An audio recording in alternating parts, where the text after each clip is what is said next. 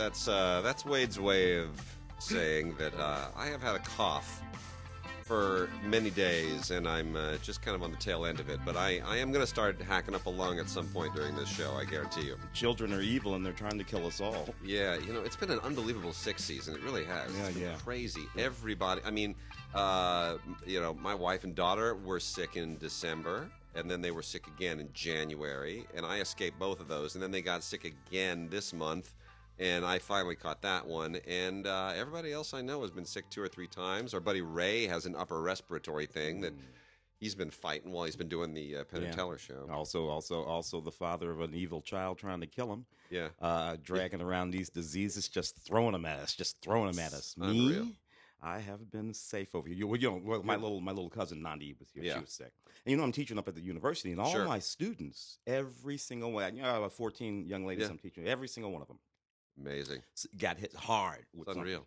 And and I don't know, you know, you hear this thing when you're sick, stay home, stay home. It's okay. They send me these notes, you know, I, I, Professor Cogshell, uh, you know, I said, oh, you're schooling. I'm like, good, don't come, you know, just don't get, just be over there. I'll send you the thing. Don't worry. Oh no, it's they they drag in the schools. I I just I didn't want to miss the thing. I'm like, no, it's okay. You're just that's fine. You could just don't come here. Yeah. Don't touch me. You know, Mhm. stay away from me. It's just you know, I'm sorry, people. Stay away from me Yeah. when you're dragging your diseases around. It is very true, and and my da- my daughter begins kindergarten in Oh. uh, in August, and I I fully recognize that that is Those are the That- plague years. that is the petri dish where all of the all the the, the, the germs and the nasty creepy crawlies uh, circulate. So You know I what is just- great though? You, you know your your your daughter, Yeah. uh, uh, uh, Ray's daughter. Yeah. Those kids are going to be um, uh, immune to everything. Uh, I N- hope so. Nothing uh, is going to be able to take those kids out. I hope so. You know, we're weak. Our generation was the weak one. Yeah, Yeah, the generation before ours was not so good either. Polio got them. yeah. You know, kind of shook them. I- up I remember- we came out a little bit tougher. Uh, I remember when uh, chicken pox just blew That's through. us. Our, That's I- me. That's you. That's yeah. our generation. I- Chickenpox would just take us out, man. I remember that so well. Everybody got hit in elementary school. I remember. mumps. Remember mumps? Did Yeah. you, did you guys have that out in the Did West not Coast? have mumps. We didn't have mumps. We had mumps in the Midwest. That was a terrible thing. Uh, rubella was insane for some reason. You know where I learned about mumps? Measles. Oh Measles. God, that was my mother's generation. And my mother, my mother was a polio victim as well. So Oh, she suffered polio, and and I remember she said that you know my mother grew up on a little farm in Germany, and uh, you know three siblings, two girls, two boys, and anytime one of them got something, and measles was the example she gave. My grandfather apparently locked them all in a room so they'd all get it. Yeah. Which, if you think about, I mean, I understand that that's a very kind of old world 19th century thing to do.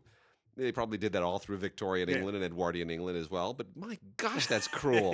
Can- that's horrible. Can, that is unethical. It's can- so unbelievably awful. but you know what? Yeah. I- they knew something. Yeah. Got to get these kids uh, Yeah. uh, and strengthen them up Yeah. and that kind of thing. Anyway, here we Okay. are. Here we are. Sorry. So so much for that. Mm. Well, uh, movie wise, not a whole, whole lot going on except for the fact that Black Panther continues to be the uh, the only game in town. It's really insane. It's Blue unreal. just just crushed uh, Tomb Raider. Feel so bad for that. Undead Wrinkle in Time, same studio, Yeah. but you know, yeah. tough for Ava DuVernay and Oprah and, and that crew. You know, what do you think? What do you think the issue? I mean, see, I, I a lot of people kind of saw that coming. Mm. They said, you know what? Not only is it kind of not quite like they, it's it's stunt casting of a director. I don't blame her. I think Ava, you take that payday, absolutely take that payday, take that option, and she's going to you know do a do a Yeah. big Marvel thing or a DC thing DC next. thing, she's doing yeah, a DC thing. Uh, but take that payday for sure. But uh, a lot of people at the time just said, you know what? This book is not adaptable. yeah, It uh, there's no way you make this into any kind of movie, and uh, Ava DuVernay just has uh, she's got a little bit too much of an edge to to bring the, the, the to bring the family thing to this. You know, Yeah, it's stunt casting. She's the name, right? She's suddenly a name. We can make it. We can attach her. We get the movie made. Whether or not she's the right director for it doesn't make sense. And, I don't think that. Well, for one thing, I don't think there is a right right director for it. that's the thing. You I don't think anybody would have done just, it. You know, I, I I've read I've read that book. It's uh it's difficult material. Yeah. Uh, combining all kinds of ideas, religious ideas with uh, scientific ideas, quantum physics, and It's all kinds of- of stuff. it's it, it's a book that is designed and I'll, I'll tell you another one in a second that's designed the same way. It's a book that's designed to work because everyone is going to put themselves into it. Everyone is going to project themselves into the stuff in that book.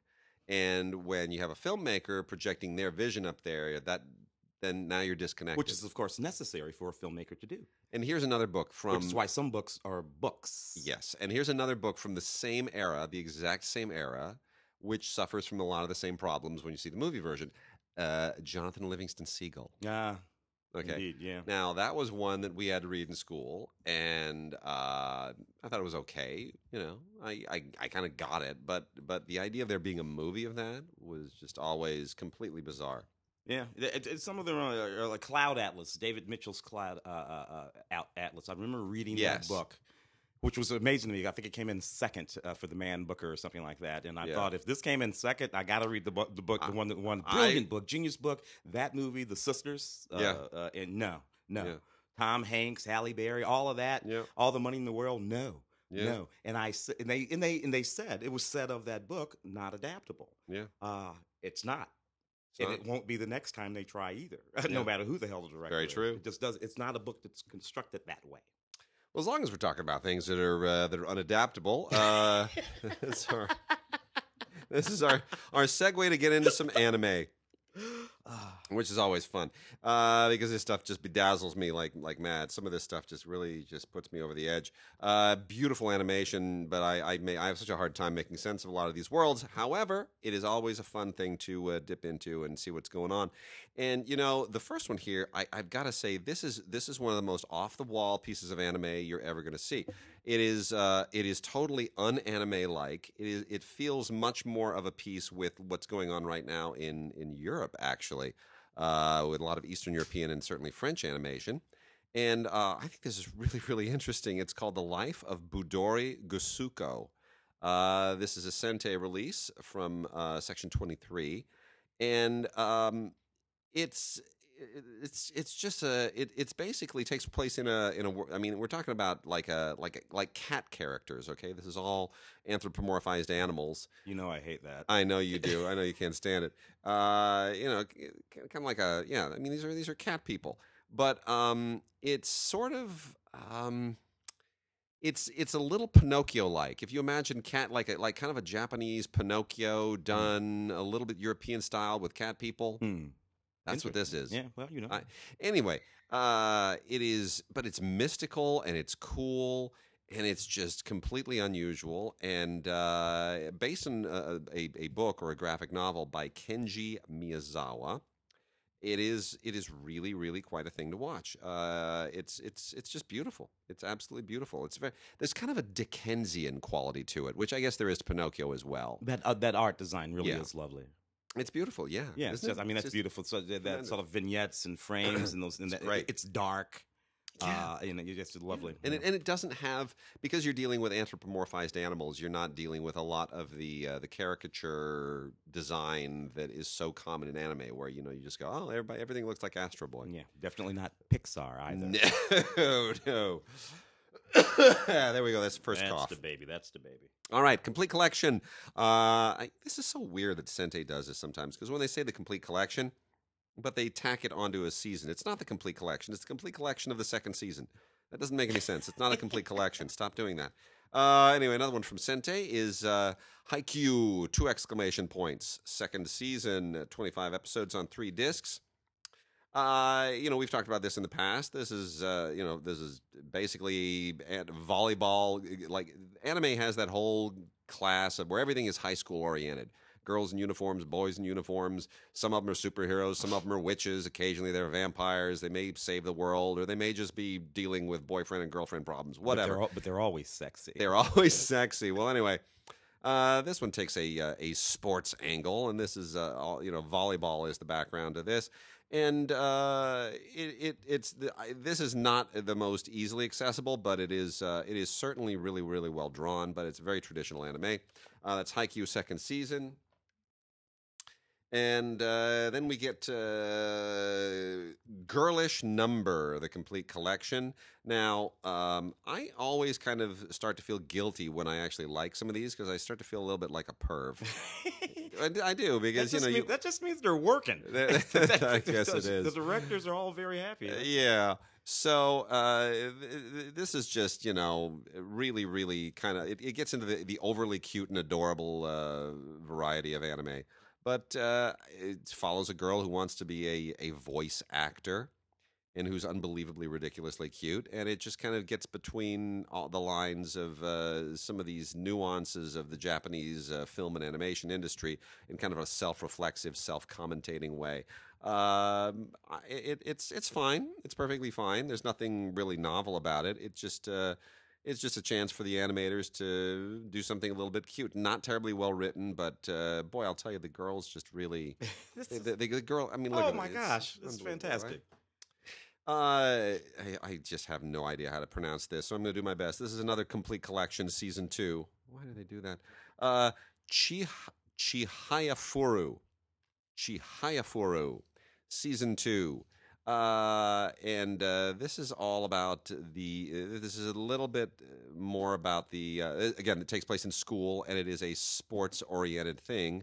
Um, and the sport in this case is uh, karuta. Now, Karuta is a. um are you familiar with Karuta, Tim? I don't know Karuta. What the heck is So- Karuta? so- Uh, we're we're talking about a martial art. Uh, no, we're we're talking about a a game. It's like a card game. Okay. Oh, a card. Um, okay. yeah, it's and, and what's interesting about it is I had to I had to look this up because I always thought like you know all right playing cards Europe mahjong is uh, Mm. is is Asian and it's all they're both gambling games of chance and that's the thing that's the cultural division and then you're watching this and and and, and it's very much kind of um, uh, there's like a casino royale thing going on. I'm thinking you guys are playing card games in high school. That's a pretty anyway. so here's the deal.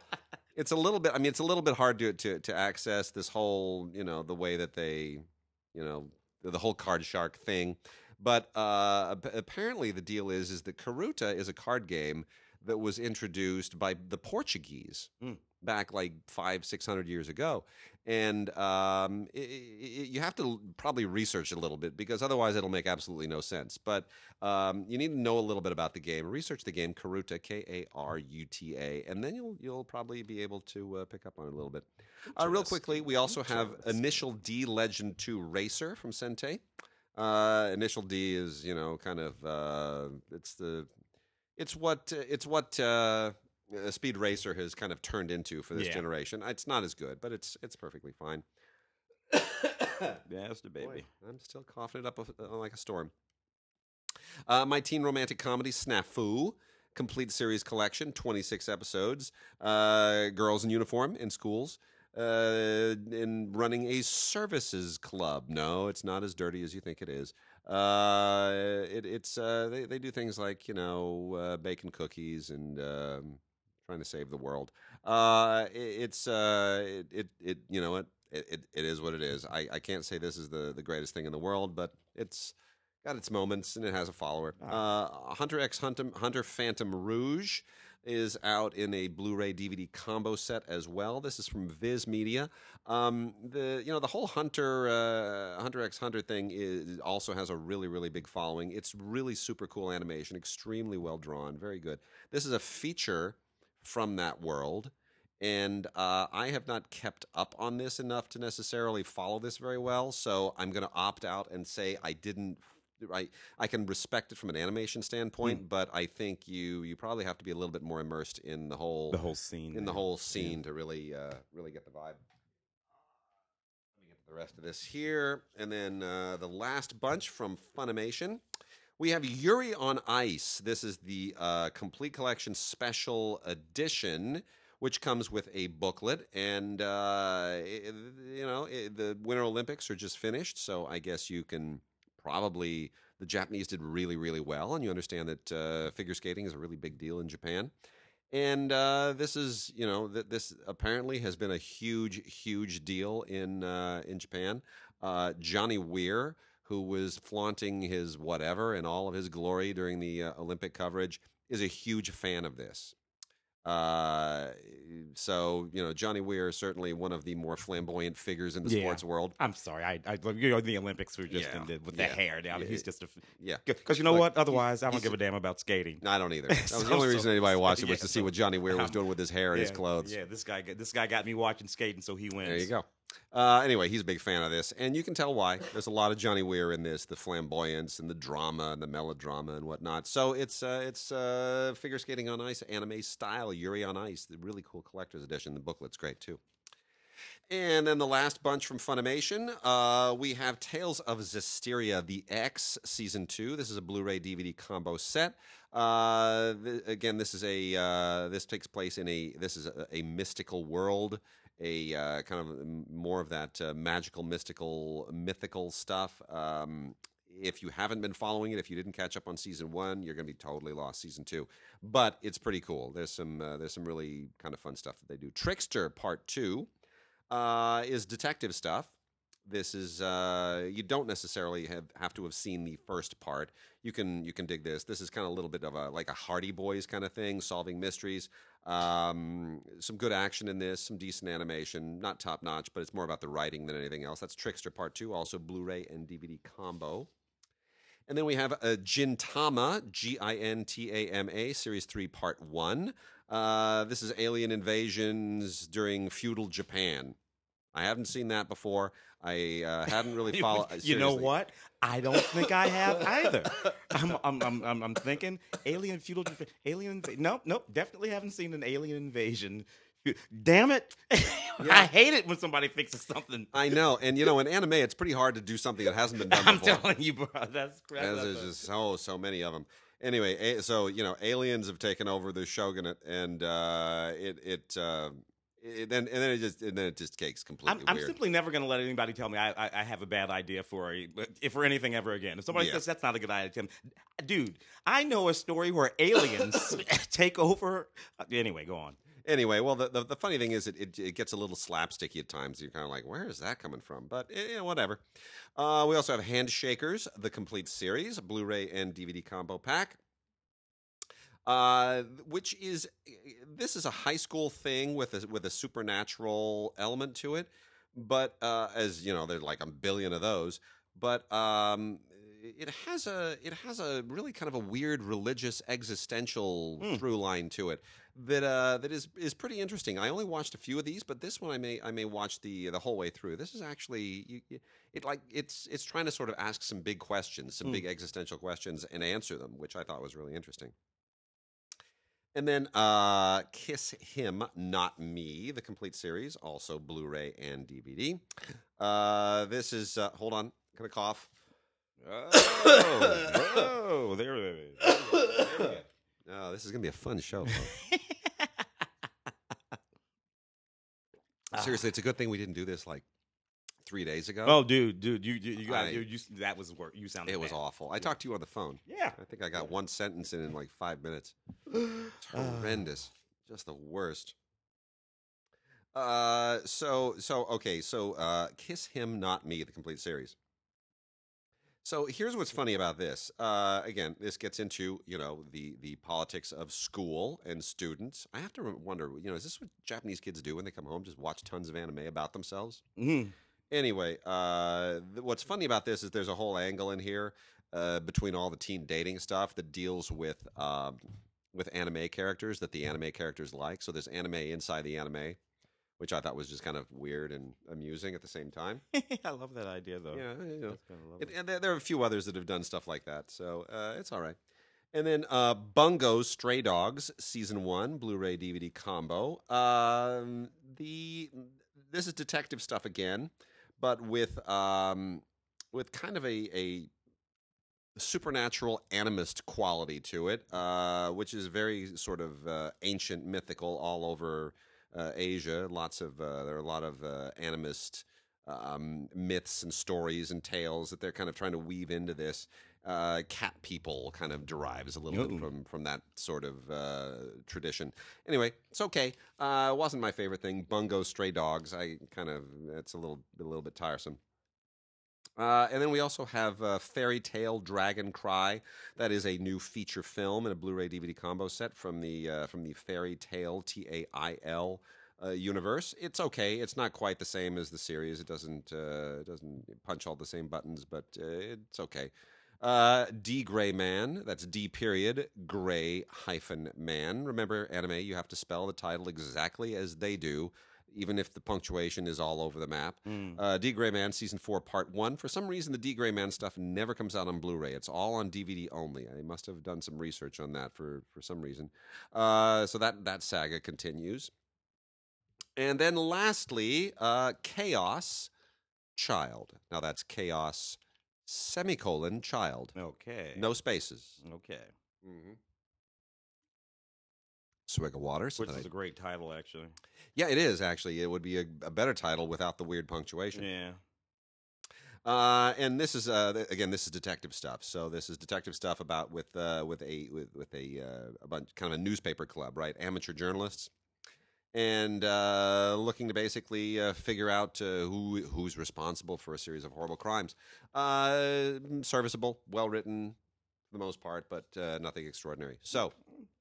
That's Anime. it. Yuri on Ice, I got to say, is is the one that I, I think really stands out. It's a lot of fun. Yeah, yeah. It's a lot of just weird, freaky fun. So and then you can just like uh, you know uh, dig the outfits. Yeah. uh, too. I'll Yep. knock off a few of these uh, uh, lovely films. Uh, oh, L- the LGBT stuff. the LGBT stuff while you uh, while you drink some water over there, including this. I, I really like this Finnish, uh, this little Finnish uh, drama, uh, romantic drama. Um, you know, I mean, most of these films are kind of the same. Usually, they're about uh, you know young uh, men uh, trying to find themselves, or slightly older men trying to find themselves, or really Or old men, older men trying to find younger men. trying to find younger men, trying to find themselves, uh, uh, and uh, and and helping them uh, there. But so what the heck, you know, that's what it is. So a lot of this just simply comes down to how the stories sort of play out, because uh, very often the stories are more or less the same, including this one, Strules, which is a lovely little Finnish film.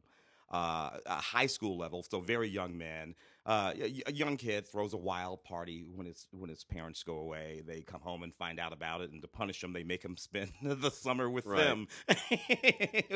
Isn't it funny when you know punishing your child is making them stay with you? True. that's that's just funny to me. Uh, but of course, love will find a way. And out at the cottage, there's a boy who lives over across the thing, and you know that's gonna that's gonna take care of the stuff. This has some absolutely extraordinarily beautiful photography in it, uh, in, including those sort of beautiful Finnish uh, skylines and sunsets. Uh, the, the, the golden hour, depending on where you are in the world. Uh, these things don't always look the same, um, uh, and uh, this this film takes advantage of that. So it's a lovely little film with extended scenes and the commentary uh, uh, by the directors and some of the actors on it too. That's this is from uh, TLA releasing, uh, by the way. Um, Revival would move it up a notch. So these this slightly older uh, uh, uh, gay men in this film. One of them uh, is the son of a preacher and he and he knows he's gay, but he's, he's, he's you know that's he sort of like set that aside so that so, so that he can engage in his calling uh, to to be a preacher, and he's gone home to to take over his father's church, and a and a drifter comes through town. Uh, and of course, it's it's his intent to try to help this drifter find his way uh, to the Lord. But you know, other things happen, uh, and it's actually pretty good. This is it's a thriller, is what this is, and it and, and it has a hell of a twist in it uh, that I will not give away here. But it's a good movie in that context. So all other content notwithstanding, this is just a damn good little thriller. Cool. Uh, I like that quite a lot. Uh, and then we have well this this little comedy documentary uh, uh, Jesus meets a gay man and what it what it what it what it what it attempts to do in a sort of Jesus Christ superstar kind of way with bad costumes and uh, is is is uh, uh, think about that question what would have happened if Jesus had met a gay man this is what I think is funny what how the hell they know Jesus didn't meet any gay guys how do they I mean, how do they know Jesus didn't have a homie right over there, gay as hell? They don't know. Um, uh, it- it- but you know, it's it's it's funny. So what the hell? That's a good one for Easter, I guess. yeah, I, I, you know, creeping up on Easter. Now this voyage, a film by Scud. Scud is just sort of uh, uh, uh, uh, an, an Asian director who uh, does really these art films. They're really works of art as much Mhm. as they are uh, cinema, uh, narrative cinema. They are narrative cinema. There are storylines, but they're really about much, much more. This is a lovely, lovely film. Uh, a, a young psychiatrist goes on this trip. He's on this journey, and he has depression. He's trying to overcome his depression. And while he's out at sea, he starts talking to and recording the spirits. Oh, who's trying to call me? Somebody's trying to call me. It's my mom. My mom. Sorry, mom. in a minute, mom. In a minute. Um, the spirit the spirits of people who have sailed on that ship, and it's really sort of ethereal and Mhm. beautiful and very. Flu- it's kind of Ozui. Yeah. Uh, I mean, you know, in, in that sort of way. It's nice. And it's, and it's just lovely. It's just lovely. There's a lot of nudity in it, frontal nudity of both men and women. But you know, it's it's not, it's just not about that at all. It's really just about the way these people feel as they're trying to get over the whatever it is that's depressing them a little bit. So it's a lovely film. Uh, Voyage, a film by Scud. Scud. Yeah. Just na- named after the missile, or is the missile named after him? Uh, he's uh, the missiles are older. All right, so now we're going to get into some new movies. We are still in uh, in Oscar territory here, Yeah, and they're coming uh, out. They're coming out for everybody now. and we have the, the we have the uh, the 4K Ultra HD release of the film that won Best Picture, The Shape of Water by Guillermo del Toro. Uh, and uh, A film that neither one of us particularly like. It, well, you know, here's the thing, and, and that's where this is worth talking about. I I'm gonna rec- I'm still gonna recommend Oh, this because it's such a beautifully put together movie. If you you can learn a lot about. Here's the thing. Uh, one of my big gripes, and I know yours too, Mm. is that is that as as film one reason that people don't go to the movies as much is because you you're you're not sort of awed by the the process anymore. Now it is so democratized that it, not only can everyone do it, but everyone knows how to do it. So mm-hmm. you have five year olds and six year olds who are doing, you know, uh, animation work on their computers and editing it and then doing the voiceover and then submitting it to festivals and winning awards. If a five year old can do this stuff, then know, and kids are making their own movies on their with their phones and their computers, then suddenly the whole process is no longer mystical and out of reach and, and fascinating. So m- feature films have not tried to sort of keep up with that. They've gotten lazy. Mm. And filmmakers, we just saw a movie the other day, right, where the Oh, camera yeah. moves too much Yeah. and it, it's not particularly appealing to look at. Great script, certainly, but but um, you you want them to you want to see the, the- like professional filmmakers step it up so that we're awed again. Yeah. So even though I don't particularly like Shape of Water as a movie, I find the technique awe-inspiring because it really is thought out. Del Toro really puts his heart and soul into this, and you go, "This is a really well-crafted movie. Like this is not just sort of phoning it in. He That's really, the word. That's really the word. it. Craft. He's bringing the That's it. craft of filmmaking to bear. Yeah. Uh, in the way that uh, you know a kid or a night uh, your your average film student can't make this movie. Mm-mm. Would, wouldn't would, would not get this movie if they gave it an attempt. Yeah. Uh, across the board, production design, obviously, all of the sort of technical aspects of this movie, but frankly, they wouldn't get the performances either. No. I, I- when, I, when I say we don't particularly like it, I'm narrative. Only, Yeah. only, only speaking about narrative. It's not a narrative. It's it's an insanely obvious narrative. Yeah, And I I'm mean, like, it- and I'm looking at this movie, and I'm thinking, this is a crap load of movie for the most obvious, you know. it, it- look it's it's uh thank you the thing is when we when we do uh, film week you know you got the little cough Oh yeah, we button. yeah, don't you love like, yeah. like if we were in a real studio Mhm. with with uh, uh, five million dollars worth of gear around us we would have a little cough button which which silences you and i may have to use that next week we were in, no, we in the gangster studio. It's uh, it's Uh, I, I always you know have you ever been there when larry has used it I don't think it's, so. he's such a pro. It's so elegant. He'll just sort of ask his question, and then as you do, as, and someone else starts talking, he'll push the button. He'll have his li- this little, this quiet little, and it's just he's such a pro. It's we so- we are not. No, no, the- because even when I've used it in the past, you still hear it. Yeah. because it's like the the mic that's across the table picks it up. You know, Larry is just such a pro. He knows where the sound is bouncing, and then those little. It's so great. He's such a pro. Larry, Larry Mantle is the best. So anyway, um, The Shape of Water is is unbelievably great to look at on 4K. Uh, gave my wife her first dose of 4K the other day, and uh, it, it, it you know my wife does post production. You know she's she is meti- more meticulous than I am about how films look and so forth because she's she's an expert in in delivery and uh, and post production and uh, pretty much every aspect of even production. But you know she she knows sound, she knows picture, and uh, you know she knows when a, a film isn't timed right. And the fact that you you can look at a television set in 4K with somebody who has her eye, Mm, and she's not seeing the pixels on the TV, she's seeing the grain in the film. mm, That's mm, the beauty of it. mm. That's where that's what you want out of it. So yes, uh, I impressed my wife with 4K, and uh, I, that says everything you can. So, in any case, uh, even though we're not overly fond of the narrative of The Shape of Water, which is basically Beauty and the Beast with uh, a Del Toro spin on it, which is here, I'm going to give you something romantic and then I'm going to make it just a little bit grotesque and sexy. So it, Yeah. so now you have to struggle with whether or not you want to like it, which is what he always does. Yeah, yeah. You know, Uh, I, it's it's look, it's it's very clever. The grotesque and the beautiful. He finds the beauty in the grotesque, and he finds grotesque in beauty. yeah, and he, That's and, what he and, and he's and, he, and he's making us deal with it. You That know, is. He, he's he's he's he's, he's, he's been doing this for 20 years. for twenty years, thirty years, 30 years yeah, even, yeah, yeah. So uh, anyway, Shape of Water, there it is. Uh, 4K Ultra HD comes with a crap load of extras too.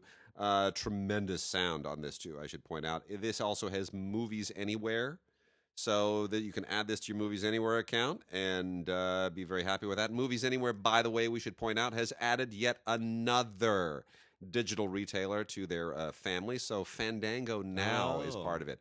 So now you're you got Fandango, Fandango Now, and you got uh, Google Play, and uh, whatever else is on there, Yeah. Vudu. Yeah. I mean, they're all part of it. So uh, the only old ultraviolet partners who are still kind of holding out, I guess, is uh, Lionsgate and HBO Mm. and uh, Paramount. Mm. Those are the three holdouts. Mm. Paramount Paramount should sign on soon, I would think. Uh, Lionsgate and HBO, I don't know what the holdout is there. Anyway, uh, so yeah, tons of extras on here, uh, mostly behind the scenes stuff uh, and uh, and featurettes. But Guillermo del Toro's masterclass, terrific, absolutely great. You definitely want to check that out. So um, fun stuff, and of course, Movies Anywhere just makes it all worthwhile. Thirteen Academy Award nominations, wound up winning uh, four awards, right? Well, yeah, yeah, yeah, you know. Right. It's it's look, it was a good, great Yeah. movie. Um, but you know what's funny? Didn't Mm. make nearly as much money as Jumanji. Yeah. Um, uh, which is you know, people forget. You know, I mean, Black Panther sort of came Yeah. in and wiped it. This was a gigantic, ridiculous hit. And and you know what? I'm going to say it because even though when they announced this thing and they said, "Hey, we're doing another Jumanji," I said, "You're out of your minds." The first one was hilarious. I love the first one. You don't need another Jumanji. Screw you. Go away. Uh, I said it's going to be horrible. And then I heard, "Oh yeah," and this this this one they go into In- the game, and I said, "Even worse. You are idiots. This is stupid." Stop it! Don't do that. And then I heard that it was gonna, it was going to have the Rock, and I was like, "Oh yeah, of course it does," because everything has to have the Rock these days. You suck. And then, honestly, usually when I have that attitude to a movie, I'm I'm Uh, right. uh, I'm right. yeah. In this case, I was wrong. Yeah. This movie rocks. This movie rocks, and and one of the reasons, or two of the reasons actually, is because of The Rock, yeah. Dwayne, uh, and and Kevin Hart. hmm I'd be damned if those two guys are not So today's just comedy team. You know, Yeah. uh, they're just funny. Because they were in the CIA movie. Yeah, yeah, yeah, yeah, yeah. and and they were already which had the which had the best tagline ever. Uh, what was it? Uh, a, a little. Uh, uh, a little, a little heart and a big Johnson. yeah, that was great, It's just- man. that's, that's that's working it, baby. And here it is, and they figured it out, and they flipped this thing. Uh, and the rest of Jack Black, of course, in the movie, it's good. It's just a, it's just a neat movie. The the Jonas Kid. yeah, It's funny. It's sweet. Uh, and it worked. I saw, you know, I saw it for the show. Yeah. Uh, and uh, and and I, you know, I had to go on the uh, show and eat crow, just Yeah. like you, because I said everything you said. I i- here here's also where the, where the fun is. I mean, for, forget for a moment. There's kind of a Tropic Thunder quality to this as Yeah, well, too. yeah, we should point out it's it's sort of the, the idea of people on like a a uh, a ragtag sort of jungle adventure and not adapting very well to all of the threats and. You know that's that's what they did in Tropic Thunder. It's not as funny as Tropic Thunder, but it has some. It gets some very good laughs. But what really makes it work, not the budget, not the effects, not the production value. It's the fact that those three actors in particular, and I don't want to take anything away from uh, from The- her, the- the- yeah, she's yeah, yeah, yeah. but but uh, the name- Gillan. yeah, but but um, Johnson and Hart and Black uh, are basically doing a kind of Tom Hanks in Big thing, which is that they have to inhabit a diff- the, you know they, they are playing the character that lives outside the game inhabiting the character in the game so there's that disconnect between soul and body Yeah. and you have to make the audience believe that you are someone trapped in a body that is not really yours Yeah, yeah, and, they're good at it. and they're so good at it you know, I mean, uh, Jack so Black good uh, playing that girl. It's uh, and, hysterical. and it's about commitment. And by the way, that's acting, people. It when, is. You, when you when you when you see people do that and you and you buy it, Yeah. those people can act, and, and and never make fun of them again. I'm never going to make fun of Dwayne Johnson again. He's an excellent, excellent actor. He's such a good actor. Uh, and this uh, uh, uh, 4K Ultra XD, all everything you can possibly think of, games and this, that, and the other thing. So I mean, it's just a fun, fun movie to have, and it's one that'll keep the kids occupied for hours upon hours. Tim, how do we feel about Star Wars: The Last Jedi? Well, you know, uh, we slammed it pretty good. We did a uh, we did a tomato slam. about That's that, right, we did- did. Didn't Yeah. we? Yeah, Yeah, I think on- we on- did. with- And, with uh, you know, Ray. and like I always say, I like I like Star Wars every time I see it. and they've been making it for 40 years. So I like that one, but you know, no, there are all kinds of issues with that. You guys, you guys were much more enamored of Adam Driver's performance than I was, I yeah, or maybe that's Ray. I think Ray is. I was, and I'm less so now. I. Oh gosh, I mean, I had a problem with the last one. I have a, I have a problem with the whole reboot. Um, Rogue One was the one that I've enjoyed the most because they had to abandon. Uh, y- y- yeah, that bored me too. That, that bore you too. That's the one that I enjoyed the most. I I, just- that's- I'm just not there yet, man. But but I'll be honest, I haven't really enjoyed any Star Wars movie since the uh Empire the Strikes since, since the the Christmas special with uh, Chewbacca and his family. no, no, no. Uh, I'm old enough to have to have actually watched that and enjoyed it. of course. Which I'm ashamed of. No, pretty much since Empire. I mean, uh, I, I don't even particularly like the original Star Wars. I kind of understand why everyone loves it. I it was the last film I saw with my father. You Mm. know, he passed away about uh, ten months later, eleven months later. So I mean, I have a connection to it on that level. Mm. Uh, but but you know, Empire is it for me. That's the one, and that's the one I keep hoping that at some point, you know, maybe in a hundred years they'll make one that measures up to that again. But that's the one that just kills it. It, it, look, what I do love about these uh, the, this re- rebooted uh, series of films Yeah. is Daisy Ridley. She's I, I- great. I, I, she's fantastic. She's great. Uh, narrative, uh, they're they're far far too contemporary. Adam Driver is far too contemporary. Um, I, I, I like Oscar Isaac as much as the next guy. You know, Oscar Isaac is uh, he's like a second tier Han Solo. Yeah, They're they're not really giving him enough to do, to be honest. He has a few quippy one liners, but, but, that's why otherwise, that but that's the problem. You know, he's nothing Yeah. to do. And when he Um, is doing something, he's doing something that the guy from you know I- Earth 2017. and and I also feel I also feel like they're they're still underusing John Boyega. You know, haven't figured him out yet. I, I he they're trying to turn him into it's sort of like they can't figure out who the Luke Skywalker is and who the Han Solo is, Yeah. right? Like that was that was the dichotomy that always kept the series alive, which is this guy uh, Han Solo is a hero but doesn't really want to be. Luke Skywalker wants to be a hero but can't really rise to it, Yeah. and somewhere between them. You know, they have to sort of learn from each other, Yeah. right? It's the mis- it's the it's the mismatched buddy cop thing a Yeah. little bit and uh, you know it's it's it's it's Danny Glover and, and Mel Gibson and, and Lethal Weapon Yeah. for, for crying out loud. It really is, you know. yeah. Uh, one of them is experienced and but just wants to be out of the out of the game, and the other one is it could learn a little bit from the other one. Yeah, yeah, yeah. And uh, so you know, it, the the tension is is is not unusual. We've seen it in many many movies before. It's it's it's a common thing. However, here it's all over the map.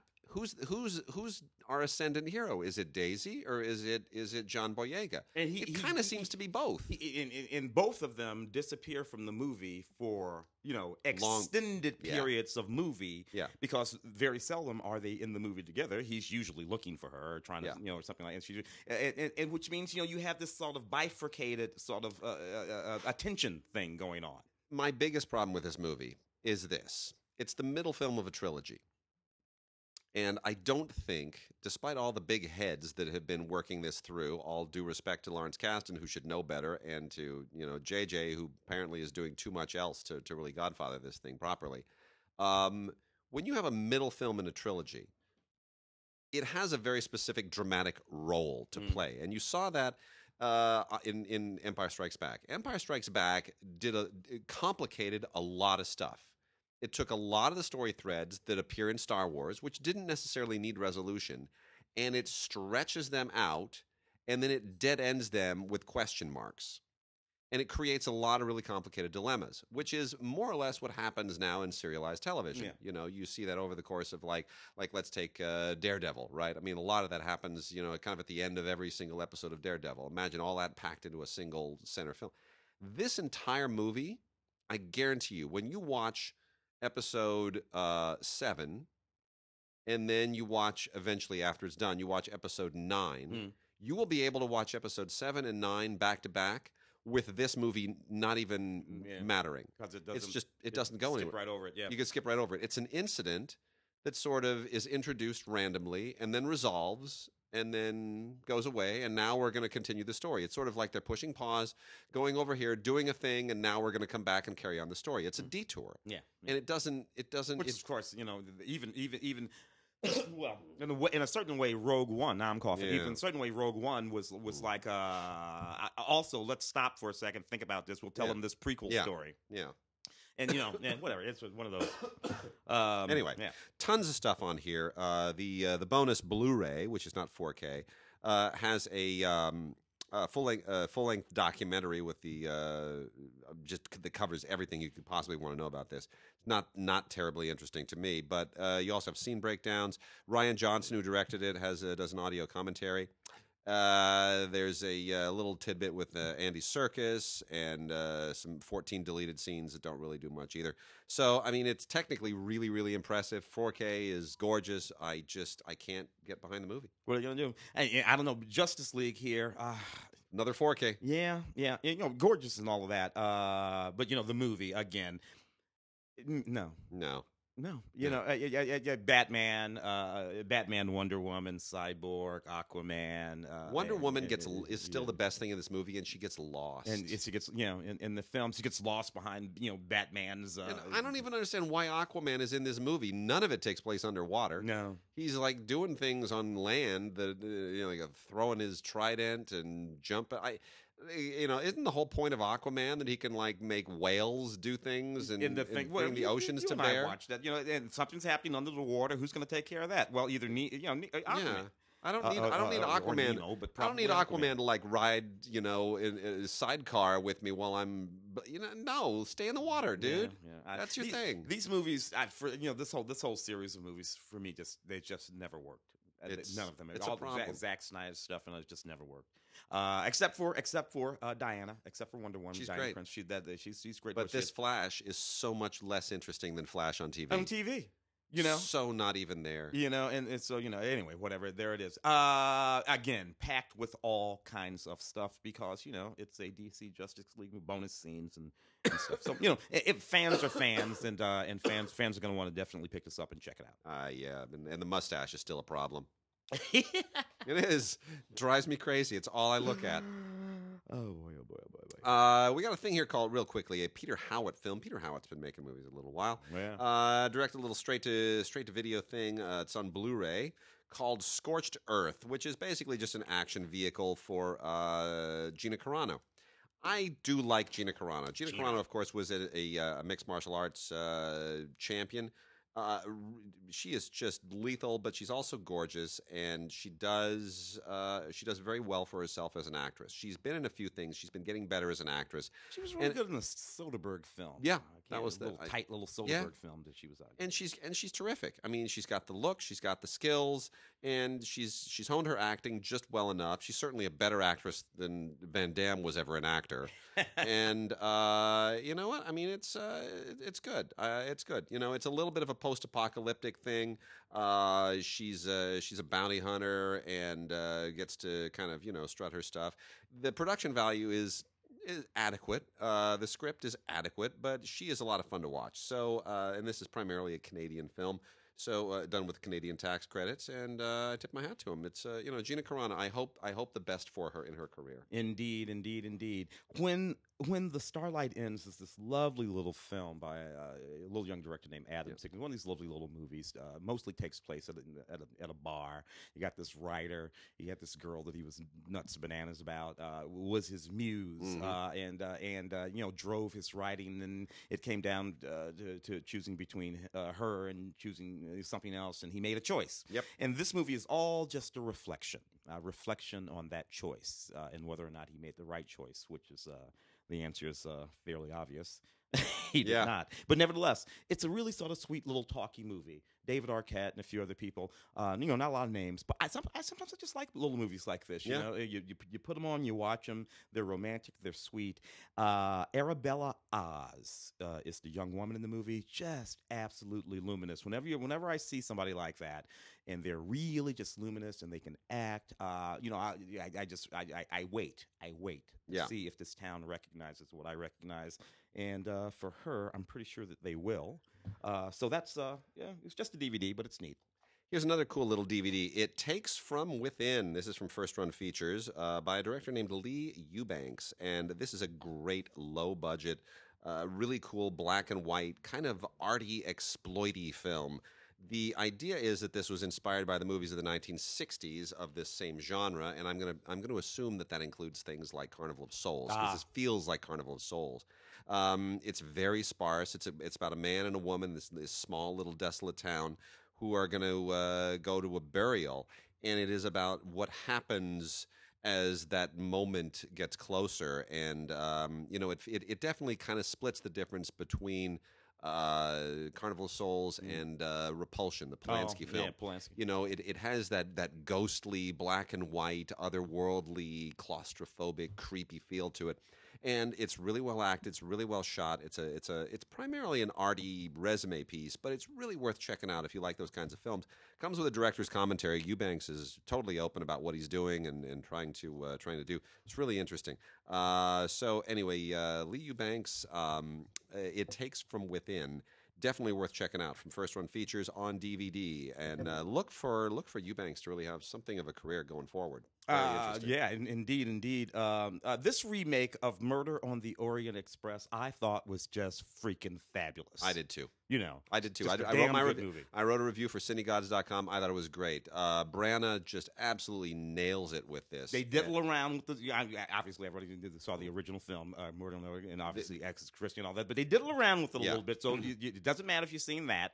Uh, the there and uh, even despite the fact that and Yeah. it's just beautiful, and that mustache that Branagh, it- you know, which by the way has a SAG card. You can look. You, Yeah. that that mustache is just fantastic, and It's great. everybody in this movie is just killing it. Yep. Uh, uh, uh, it, it's it's it, it and it's funny. Uh, and and like I said, if you've read the Agatha Christie, if you know the other movie, doesn't make any difference. Watch this; you're going to land in a different place. Yes. Uh, and uh, but it's still perfectly perfectly reasonable. Uh, they even make it reasonable that Lamar, uh, that Leslie Odom Jr. Yeah. is in this film. They do, which is Uh, great. Which is just great. Perfectly reasonable. Terrific, yeah. Perfectly reasonable. Um, and, and like I said, a really gorgeous movie, too. Uh, I thought that we might have been talking about it, you know, this past, you know, for one or two things. Um, um, And- uh, and- maybe cinematography or something. and, and it should have been for cinematography. I want to uh, emphasize this was shot completely in 65 millimeter. And you know what's really weird? This annoys me a little bit. There are certain movies. Okay, so uh, after Ryan's Daughter won Best Cinematography in 1970, the David Lean film, Mm. Which was that was the last big major studio film that was shot in 65, and the and the format effectively died at that point and went away uh, until 1993 or four, whenever it was, when Far and Away Mm. uh, was made in was was shot in 65. Cruise, that- I mean- and Kidman. Yeah, that's right. I mean, it was you know it was over 20 years before another movie was shot in natively in 65. And then Branagh went and shot um, uh, Hamlet in Mhm. 65. hmm Fell in love with the format, and then we wound up getting. Uh, we also wound up getting uh, the the Tarantino film, hmm uh, and then Hateful uh, Eight. uh, Hateful Eight, and then there have been a few films that shot partially in '65, like uh, oh, with, the, with those big format changes, yeah. but but but for, well, even even without it's like for example, uh, Paul Thomas Anderson when he did the the Master. oh, The yeah. Master is shot mostly in '65, but there are some handheld things that are shot 35, Mhm. so it doesn't count. And then even Dunkirk is shot. Tr- significant parts of it, like a lot of his other stuff, is is in you know IMAX 65, Mhm. but then he still shoots other things in 35. Mhm. So, but people rave, oh my gosh, he's shooting it. Nobody made mention of the fact that this thing was shot entirely Entirely, in 65. Yeah. Nobody mentioned it. Mm. And it's beautiful to look at. It's tremendous. So kudos to Branagh for doing that and continuing to do that. Uh, it is a gorgeous looking film. It totally opens up. The Sidney Lumet film was fun. And, but claustrophobic, Mm. And you know the television version from the Agatha Christie's Poirot with with uh, Alan Suchet was was was fine. I mean, it, but not. This really opens it up. It's not claustrophobic. It has some action stuff. It has a great opening sequence in Jerusalem. It's a terrific film, and the 4K is just stunning to look at. It's stunning, stunning, stunning to look at. The the the 65, 70 millimeter uh, representation in 4K is just uh, is just really beautiful. Commentary with Branagh and uh, screenwriter Michael Green, who's terrific and has written a ton of stuff this last year. The guy is prolific and really good. Uh, and then some featurettes, deleted scenes. That's a lot of fun. And should point out, too, when uh, Nadim and I went to the LAFCA event for uh, Dunkirk, Mm. we had a good little old long chat with uh, with Branagh. Oh. Yeah. and uh, and he was he at the time said, yeah, hoping to be able to do uh, Death on the Nile. Ah. Which, of course, you know because of, how the film ends. The film ends with a big, big old Death on the Nile tease, which was his way of kind of holding out a carrot to uh, 20th Century Fox, saying, you know, I dare you not to do it. But apparently, that as of about a month or two ago, that's uh, that's green lit, and we're going to get uh, Death on the Nile, which is an even better story. Yeah. Murder on the Orient Express is famous because of the ending Yeah. but it's very claustrophobic. Death on the Nile is a scream. Yeah. It is just great. so, It, it calls uh, for, Yes. for for that big scale production. and it'll be interesting because we haven't seen theatrically the same guy play Poirot in those two stories. We had Albert Finney in Murder on the Orient Express Mhm. and Peter Ustinov in Death on the Nile. Mhm. So uh, Branagh has already shown that he can out ham uh, Finney in playing the part with the even bit like I got my mustache is bigger, my accent is more pronounced, and uh, I am the Poirot to be reckoned with. And so now he's going to take on Ustinov, and I think that's going to be a lot of fun. did- so long as he doesn't put on a fat suit. Let, you know, play, play him skinny. Play him skinny, Kenneth. Play him skinny. Uh, you want to knock off a few Oh, dots? you know what? we and let's let's do let's do. Uh, we have two giveaways this Oh, week. We're going to do the first of our two giveaways right now. We talked about downsizing last week, and uh, courtesy of Paramount, we are going to be giving away two bits of downs, uh, two packages of downsizing. Uh, so go ahead and email us at gods at digigods.com. You can also email us at gods at cinegods.com. That email is now working. Yes, gods at digigods.com or gods at cinegods.com, either one and uh, put Damon D A M O N in the uh, subject line. Make sure it gets to us by the thirtieth, March thirtieth. And um, uh, we will choose one person to receive a 4K Ultra HD of downsizing, and the other person will receive a big old cool package for downsizing that includes a fleece and a little cup and All a kind and, of stuff. And a, a bag and a hat and all kinds of just branded goodies and a whole it'll be a whole special downsizing special package. So Not exactly an Oscar goodie bag, but nice N- nonetheless. nice enough. So you'll get you'll get downsizing plus a lot of swag. So we'll uh, randomly pick one person to get the 4k and the other ran- person will be randomly chosen to get the 4k and all the swag. Uh, so send us uh, an email to gods or cine or gods at digigods.com or gods at cinegods.com with damon in the subject line. And uh, we will choose the winner as long as we get it by the 30th so we our other giveaway we will do in a moment but let's do some docs Alrighty, alrighty. One of which, uh, right out of the Oscars again, the recent Oscar race again. This wonderful Agnès Varda and JR film, Faces Yeah. and Places. I love this movie. Uh, it I- didn't I- win. It, it did not. Um, um, uh, and- which is fine, but nevertheless, it was a neat, a neat movie. Um, our, I think it was our Claudia Puig who at the Yeah. uh, pre-Oscar show did point out one thing about the film, which I will mention here. Which I don't know for whatever reason when I saw it and when I was uh, thinking about it and talking about it and writing about it over the course of the last season, it just never occurred to me. But but Claudia pointed out that there are nothing but white faces in this film. yeah.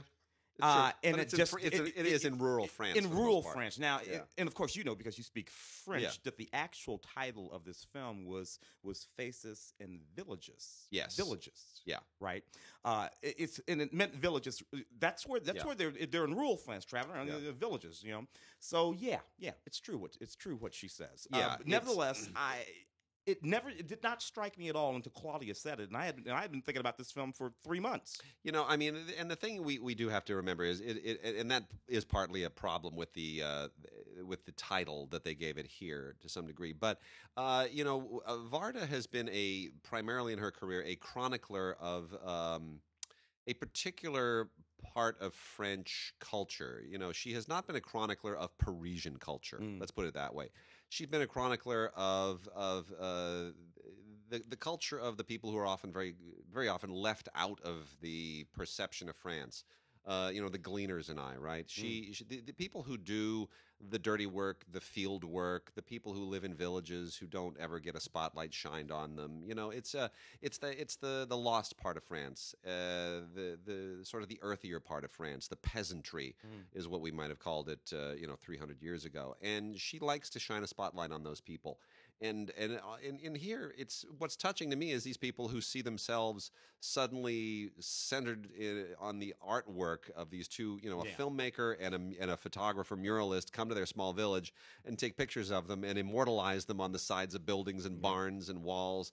And they cry and they're touched. And it's, uh, you know, what I take away from this is that um, art can be meaningful in all kinds of ways that we don't expect it to be meaningful, and in places we don't, and to people that we don't necessarily expect. Yeah, and, and, and of course there is the art in this film, the actual physical art that they are creating as they roll around in this van with this camera Yeah. and take these pictures and do this physical art.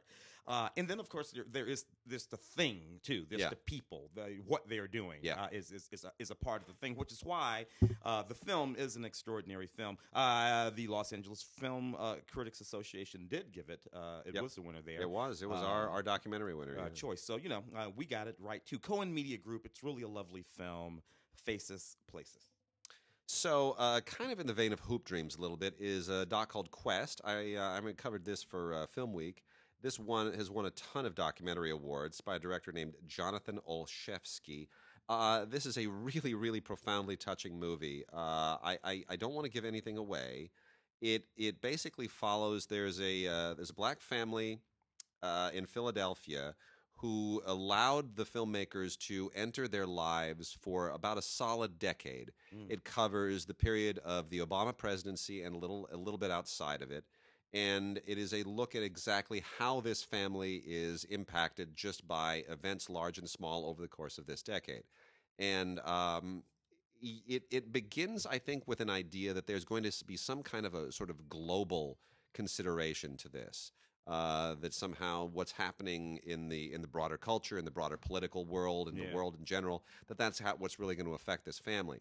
And what you eventually find out is, uh, in both positive and incredibly tragic ways, uh, that what really affects them is pretty much local Yeah. and that their world, uh, like all of our worlds, really are. We can we can pretend that that the that what's happening a continent away or even you know a state away really really impacts us. But ultimately, what impacts us is what's happening ten minutes away or five minutes away on any given day, and. Um, the uh, it, it's really interesting, and this is you know it's a very interesting family too. The uh, the father is a uh, a music producer, and uh, yeah. Quest is this is DJ name or Yeah, or, or, yeah. or, or, or a hip hop name. It's- Yes. that's its name. Yeah. Yeah, but but he's you know his job is to sort of find these up and coming hip hop artists and to kind of hone their careers and help them find their sound and their voice. And uh, it it really is uh, it's an extraordinary look at, uh, at at just the things that really do impact you as a family, uh, at individuals and families over a period of time, and to sort of compress those ten years into into one film. As has been done in other films, you know, we think of certainly the uh, the Michael Apted Seven Oh, Up and yeah, Twenty Eight yeah, Up, you yeah, know, those things which take a much more much broader scope. But uh, ten years compressed into a into a into a feature length film is uh, is very powerful. Yeah, and and, and, in that film, uh, it, it become the thing about it is, uh, or, or the longer that the cameras are there, the the more they become a part of the scene. Yeah. uh, and the more real everything becomes. Yeah. uh, uh, and and the less affected everything is, and it's really quite powerful. Dolores, uh, uh, uh, Dolores Huerta. Yeah. Uh, uh, who of course was the uh, uh, uh, the uh, farm workers advocate for years and years and years and years. It's very it's, it's an interesting thing. Probably growing up in St. Louis uh, in the late '60s, early '70s, uh, uh, the two people who actually represented California to me as much as anything that I saw on television, you know, uh, were uh, Cesar Chavez and Dolores Huerta. Because you would see them on television in St. Louis, the grape, uh, the farm workers strike with the grapes. And when was that? The seven? It was in the seventies, right? Yeah. The boycott. I- Yes. but my family participated in the grape boycott Yep. of the 1970s because of this little woman. Well, anyway, this is a wonderful documentary that basically just covers her life, an extremely interesting life. She's still alive, of course. Yeah, Uh, and she always she always kind of gets left out of the conversation a little bit. It's all Cesar and not Yeah, not her- Dolores. But when it- this it- this uh, re- remedies that. Remedies that, and, and- and it needed to be remedied. She Yeah. is, she uh, she was a driving force behind that, and she's an interesting character too. Uh, she's she's a woman who had uh, several children. Uh, by more than uh, a, Yeah. a couple men, Yeah, uh, uh, uh, and uh, i- i- never apologetic about that in any context whatsoever. Uh, left your children behind quite often to go do this very important work. Uh, and has never been particularly apologetic about that. Her children show up in this movie, and, and they they were okay with what mom had to do, and are very happy about the legacy that she's left. Anyway, it's a, a quite an extraordinary uh, film, uh, and people should check it out because everyone should simply know who Dolores Huerta was, is, is, is. Uh, a couple of a couple of really interesting docs here. One, mm, uh, I'm going to mention these in the same breath because, and you'll see why. So the first one is uh, the Paris Opera by Jean-Stéphane Bron. Uh, excuse me, still struggling with that coughing. Uh, which is uh, just a straight, wonderful, wonderful look uh, of the at the Paris Opera and uh, which is an extraordinary uh, institution globally, highly respected, and uh, looks goes delves right into the individual storylines of the uh, the artists and uh, the people who run the opera, and uh, it is you know what it what it takes to make it all come together just day after day and month after month. Really, very impressive, and just a, a, look at the at, at, at precisely how monumental it is to run a, uh, a performing arts institution that just period mm. much less one that has a reputation that just is through the roof. So the paris opera is really quite an extraordinary effort and uh, and beautifully done. And if you you know if you've been to paris you understand the role the opera plays there in the city. It's just there are two opera houses the old and the new and it's it's just a it's not like here. It's not like here. And the other one uh, complete flip side of the coin is Rebels on Pointe, point spelled with an E at the end, Les Ballets Trockadero de Monte Carlo. Now, Les Ballets Trockadero de Monte Carlo may sound like a foreign ballet. It is, in fact, not. This is the very, very famous uh, drag ballet in New York City which was uh, created after the Stonewall riots and has become kind of a cultural touchstone for the uh, gay community in New York. It is these are men in drag performing ballet and uh, and a lot of other things other than ballet. And uh, it is beyond beyond any kind of political or social import. Uh, this thing is tremendously entertaining. Yeah, this will have you in a fetal position, laughing yourself delirious at at least three or four places um, intentionally. I yeah. mean, it is truly, truly tremendous. Uh, it's a really wonderful doc. It, this has also won a whole bunch of awards, and uh, it is it's really, really worth checking out. Comes with more extras than the movie. They're, they're, they're, the movie itself is ninety minutes. There are over two hours of extras and all kinds of behind the scenes stuff. I mean, they really loaded it up. So this is uh, this is just a, a really tremendous purchase uh, on DVD. Rebels on Pointe uh, by the filmmaker Bobbi Jo Hart. Well done, Bobby. Good beautiful, job. beautiful, beautiful stuff. Uh, who killed Tupac? Interestingly, and I, I know. you know, it's funny. we we we saw we we I, uh, we we. Uh, How can we talk about this without talking about it? we can't talk about. It. We it. can't talk about it. So we we there's a reason why we can't talk about this, but uh, we've been talking about. Now this. you know we're a part of the whole damn thing. We okay. know who killed Tupac. Damn it! they, so, they might come after us. Yeah, we we we are we we have to sort of uh, well anyway. Well, we have a documentary here. Who killed Tupac? Tupac Shakur, 1971 to 1996. In 1992, uh, Tupac was in his uh, debut film, uh, yeah. Juice, directed by Ernest Dickerson. I interviewed him over in Westwood. Yeah. Um, uh, early, early that, yeah, sat down with that young man, and we had a most fascinating conversation. Mostly I mean, it was a normal conversation uh, interview with young men, uh, you know, in their in their movies. Him, Omar Epps, uh, Ernest Dickerson, all of those. But I talked with Tupac that day. He absolutely mesmerized me for a number of reasons. I'm going to write a piece about that. I'm going to put up on uh, CineGods. Uh, but little did I know in 1992 uh, that that kid would be dead in four years um, uh, eh, leaving behind quite a legacy of music, obviously. A few good films. Gridlock'd, by the way, is his best performance if you've never seen And he was he was in the, the Mickey Rourke film Bullet, which my Mickey wife Rourke, worked yeah, on. Yeah, yeah, fantastic. But there it is. And of course, the uh, his, his, his murder is still unsolved. Uh, civil rights attorney, and I think former, I think formerly uh, head of the NAACP, Benjamin Crump, yeah, uh, leads the investigation in this documentary here. Uh, yeah. evidence, this, that, and the other thing. Um, and uh, you look uh, interesting. Uh, now that we know the things that we know because Here's, of this thing that we did, yes. it makes what's in this film all the more interesting. It makes me. it so much more interesting. And let and I will I will end with this. This this is the subject of Tupac's death and everything related to it mm-hmm. is going to become a topic of conversation again very, very soon. Yeah, yeah. One of the reasons why I'm going to write my essay yes. is because of that. Yeah. by the way, um, Tupac Shakur. I was a big fan.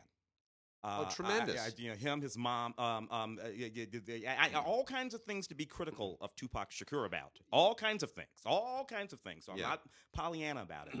but but there was something about this kid that was extraordinary. You know what? Great artists are well-adjusted people don't become artists. And the reason that great art very often emerges from the most troubled and the most uh, tumultuous of people is because it is medicinal. It is how they cope with things that other people just kind of keep pushed inside. And it's why poetry and painting and music speaks to us. Mm. And the greatest, uh, the, the, you you always notice the best hip hop artists are the ones who really come from the most messed up backgrounds. I mhm. mean, uh, you know, Tupac and uh, Biggie, of course, and, and uh, certainly know, Biggie. A lot of our LA guy kids, the game. I mean, uh, the Eminem, harder, the harder Eminem. Eminem, the harder their life. By Curtis Jackson, uh, Fifty Yeah, Cent, yeah. uh, the, hard, the the more, and of course, this is true. NWA. Yeah, this is true in all in, in all in, in all of the art. It's just absolutely true. Yeah. Uh, Tupac, uh, for me, and this this is going to be a big statement. Muhammad Ali, Yeah. Jim Brown, Richard Pryor, and Tupac Shakur. Uh, my dad, notwithstanding, are the black men, the, the only black men that I've ever known who say exactly what the hell they're thinking. True. Those are the ones. Yeah. Muhammad Ali, Jim Brown, Richard Pryor, and Tupac Shakur. Yeah. Some, what they were thinking was sometimes crazy. Uh, uh, but you know But what? they said it. They said it. Yeah. Yeah. Gotta love Yeah. that. And from public television is Moveable Feast with Fine Cooking Season 5, this time with uh, Pete Evans and Curtis Stone uh, are the chefs for, who co-host this season. Uh, you know what? It's just, it's really, really great. And there are tons of other chefs on here and amazing dishes. And uh, you go all over the world and it's just, it's just gonna, it's just gonna make you want to cook and eat uh, until you explode. It is a lot of fun. It is a, it's a travel show and it's a, it's a great documentary show and it's a cooking show and it's just so much fun to watch. If you love food, and I love food, and if you love the world, you love the world, you're going to love it. It's Can't really go great. wrong with that. Uh, Frank Serpico documentary, two story. Frank Serpico, of course, Al Pacino Serpico. Yeah, Uh, 1970s cop, corruption in the uh, NYPD. He put it all Yep. on the line. Yep. Uh, apparently, they tried to take him out. Anyway, this is a doc. First of all, Frank looks great. Uh, He does. Uh, you know, uh, and, Yeah. yeah, and yes, he's still alive. Uh, and was under uh, cover, uh, or what do they call it? Uh, uh, witness protection. Yeah. For years and years and Yep. years and years. So you know, in, in his own words here, uh, that whole period, John Turturro, yeah. uh, one of the voices in the film, neat documentary about Frank Serpico. Legend of the American Sniper on Blu-ray. Uh, this is from Mill Creek. Uh, you know, if you this, it's funny that this comes at a time when we're having a real conversation about guns. Uh, so it may not go down well with a lot of people, but you know what? Um, snipers have been a part of the military for centuries. I know we associate this as kind of a uh, part of the era of uh, scopes and lasers, but there have been, there were there were snipers during the American Revolution as well and uh, it- it's really it's a, it's quite a fascinating uh, thing to look at. In any case, this is um, this is a this explores the world of the sniper, especially the modern sniper in particular, uh, in a uh, in a very uh, non-judgmental way. It's uh, uh, only 92 minutes long, so it doesn't it doesn't go into all of the historical nuance that I might have liked, but. It, it's still pretty insightful. It's on Blu-ray. It looks really good. It's put to, well put together, and again, not judgmental. It's tough to look at, but um, very insightful, very And interesting. It's a thing that's true in the world. Miss Kiet's Children. This is just the most extraordinarily beautiful movie. Uh, so there's uh, in, in Holland there are all these refugee children coming in from all over the world, lots of different places, and uh, most of these children obviously don't speak the language. Sometimes they don't even speak each other's language. This teacher, this extraordinary teacher, takes these children into her classroom. Little kids, we're talking about five, six, seven years old. Uh, who uh, she doesn't speak their language, they don't speak hers, they sometimes don't speak each other's, and she teaches these children. Uh, and she allows these children to blossom and grow, and it's just the most beautiful thing in the world. The way this doc works is fantastic too. Without a single interview or any narration or anything, the doc is just the, the film is just a fly on the wall. Watching her and watching these children, four four children in particular that they're following, and what happens is just a fascinating, fascinating thing. And this is why I love teachers. They're the most these no language uh, it passes between them that's understood. Mm. Yet yet she wins. Love it, baby. There it is. Uh, and then uh, the last doc, and then we, we'll cover just a couple of uh, other things with one more giveaway before we lock the show up. Tolkien and Lewis, Myth, Imagination, and the Quest for Meaning. This was shown on uh, public television, and this is a wonderful, wonderful doc. It's only 60 minutes long. It blows by. It's probably a little bit too brisk for, for the story it tries to tell. It should be called Tolkien and Lewis and Dyson Mm. because the pivotal event here is a dinner in 1931 when uh, C.S. Lewis had dinner with J.R. his buddy Tolkien. Can you imagine? you, you, what an interesting dinner! You're thinking they're talking about you know dwarves and elves and other worlds, and they're probably just sitting around you know just m- moaning about Hitler or something. But um, the uh, anyway, 1931, C.S. Lewis, J.R. Tolkien, and Hugo Dyson, another Mhm. very uh, esteemed individual of the era, uh, had dinner together and it was a apparently a very intense philosophical discussion that wound up moving C.S. Lewis, who's widely acknowledged as one of the the foremost champ, you know, apologetic champions of Christianity, who at the time was an atheist, and it moved him from a position of not having faith to a position of having faith, from which, of course, sprang some of his greatest works, both fiction and nonfiction, including the Chronicles of Narnia. And uh, all of that was largely as a result of Tolkien, who was, you know, a fervent believer, a- as was Dyson. And th- from there, the documentarians also use this as a as a launching point to sort of talk to a host of other contemporary scholars about what gives life meaning. Is it religion? Is it not religion? Is it philosophy? Is it not philosophy? And all of this. It really gets into the the whole subject of where do we find meaning and validation in life. And it's quite interesting. Although I wish it had been twice as long. Hmm. I really do. I wish it had been twice as long. But still, Tolkien and Lewis, uh, myth, imagination, and the quest for meaning is uh, quite interesting. So here's where we're going to go out. We got one more giveaway here. The new uh, Tomb Raider movie is out, and Yeah. apparently not very good. No. So I haven't seen it. You have. Yes. Which is why And that's it's, so- it's nice that we're giving these away. And so we are uh, the what's also out now, uh, kind of piggybacking on that new movie, in which we'll remind people that it was done better the first time Yeah, around. 2001, I think, was the first one. Yeah, Angelina. Lara Croft Tomb Raider and Lara Croft Tomb Raider: The Cradle of Life, its sequel. Uh, both have been reissued by Paramount in uh, 4K Ultra HD editions, and one very lucky person Mm. who sends us an email. And if you apply for the other one too, we're not gonna you're not gonna get to win downsizing and Lara Croft, but you can apply for both, and you can you know you can enter for both and and uh, and and take whatever you win if you win anything. Um, send an email to us at gods at digigods.com or gods at cinegods.com and uh, put Croft, Yes. C R O F T, Croft in the subject line. Make sure it gets to us by the 30th.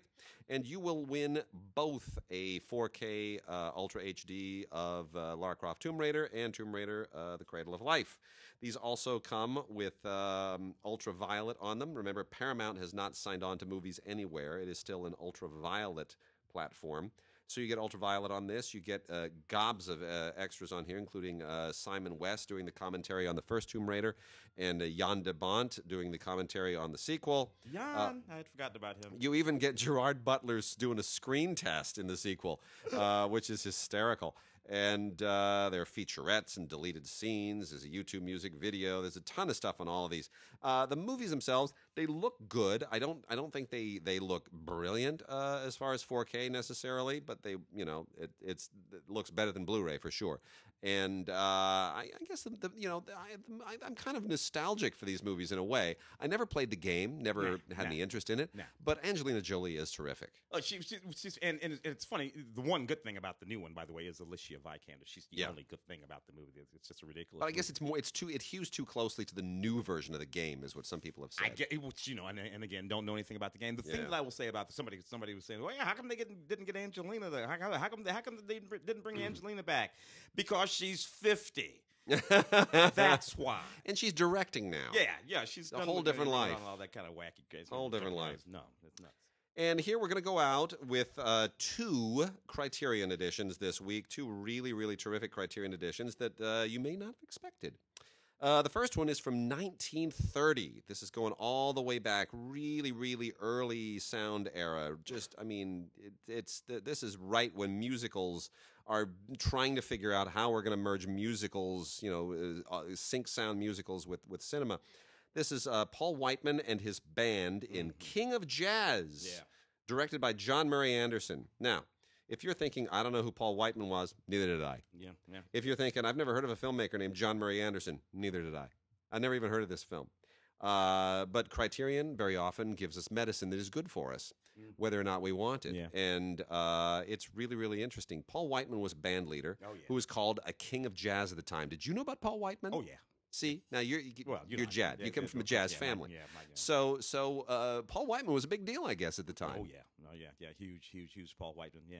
Uh, and and so you have a whole bunch of you know like there, there's just a whole lot of like a young Bing Crosby uh, shows up here, and, and there's just a it's it's really it's it's it's quite an it's it's really very interesting to see how this all kind of came together. You know, it's a it's a snapshot in time. It's a musical snapshot. It's If it- you watched a lot of people, for folks who watched a lot of Boardwalk Empire, Yeah. you, you heard you were listening to a lot of Paul Whiteman. oh that's interesting. yeah, there's a lot of Paul Whiteman. Well, anyway, this is such an interesting uh, historical snapshot of music, of cinema, of a particular point in time. It's just it's a it's a culture in transition, and Yeah. it's really really interesting. and it's a culture where, uh, a culture where the racists are crossing over uh, in, Yeah. in, in, in, in ways that they're not crossing over any Anywhere else, Yeah. yeah.